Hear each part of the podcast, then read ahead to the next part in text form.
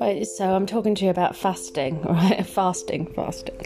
So fasting um, is so good for you. So I've got, um, I don't know, I studied nutrition and I work for a huge diet company. So there's not a lot I don't know about the food industry, if I'm honest.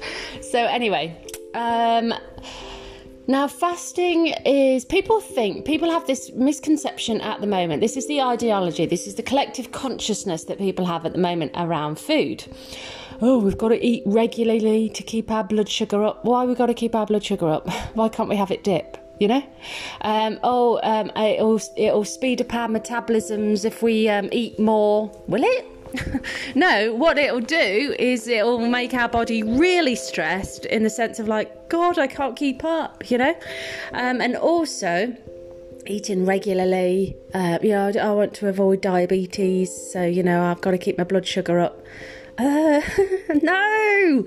Um, anyway, so what happens is when you have breaks of no food and no lactose either, so no cups of tea or coffee with milk in, all right, because anything ose, so lactose, fructose is sugar, so it's gonna it's gonna peak your blood sugar.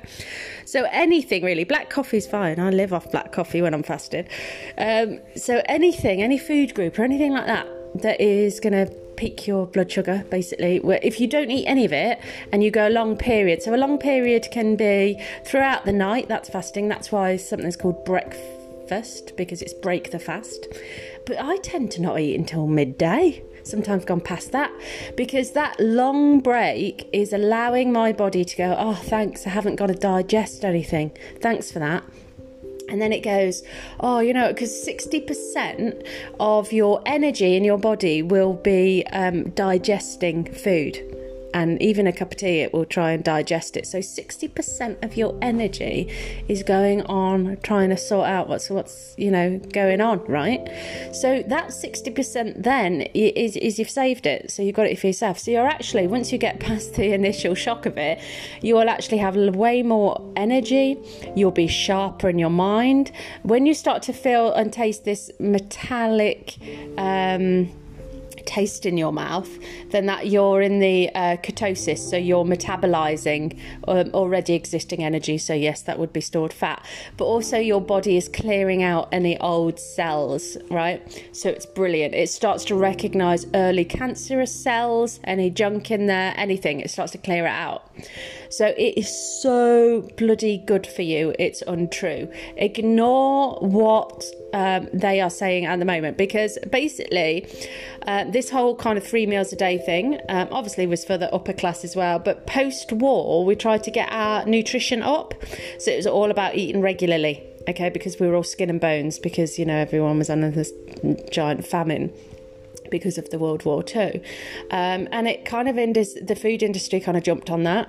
Um, and obviously, the food industry wants you to eat all the time.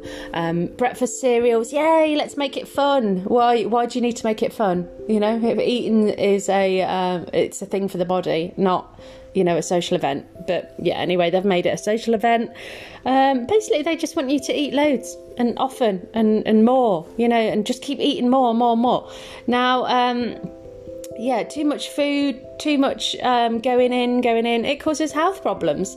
Um, not only is the food laced with absolute shit, if you look at the ingredients, you've got all these uh, mythical Greek looking ingredients, and it, actually, if you Google it, it'll be things like chalk. I, I, don't know about you, but I didn't want to eat chalk. But obviously, it's, it's you know stabilizers and things. This this is not good for the body, and also your liver. It, knows what meat is and it knows what vegetables is, right? You throw stabilizer in there, the liver's like, what the hell's this? So it's taking ages to kind of metabolize this product that it doesn't even know what it is. So then it's taking longer than usual, and then you're eating again, and then there's a backup, and then you're eating again, and it's a backup. So basically, you've got this queue of food that needs processing. Um, so yeah, this is where you get stored fat. Um, you've got too much going in, you know.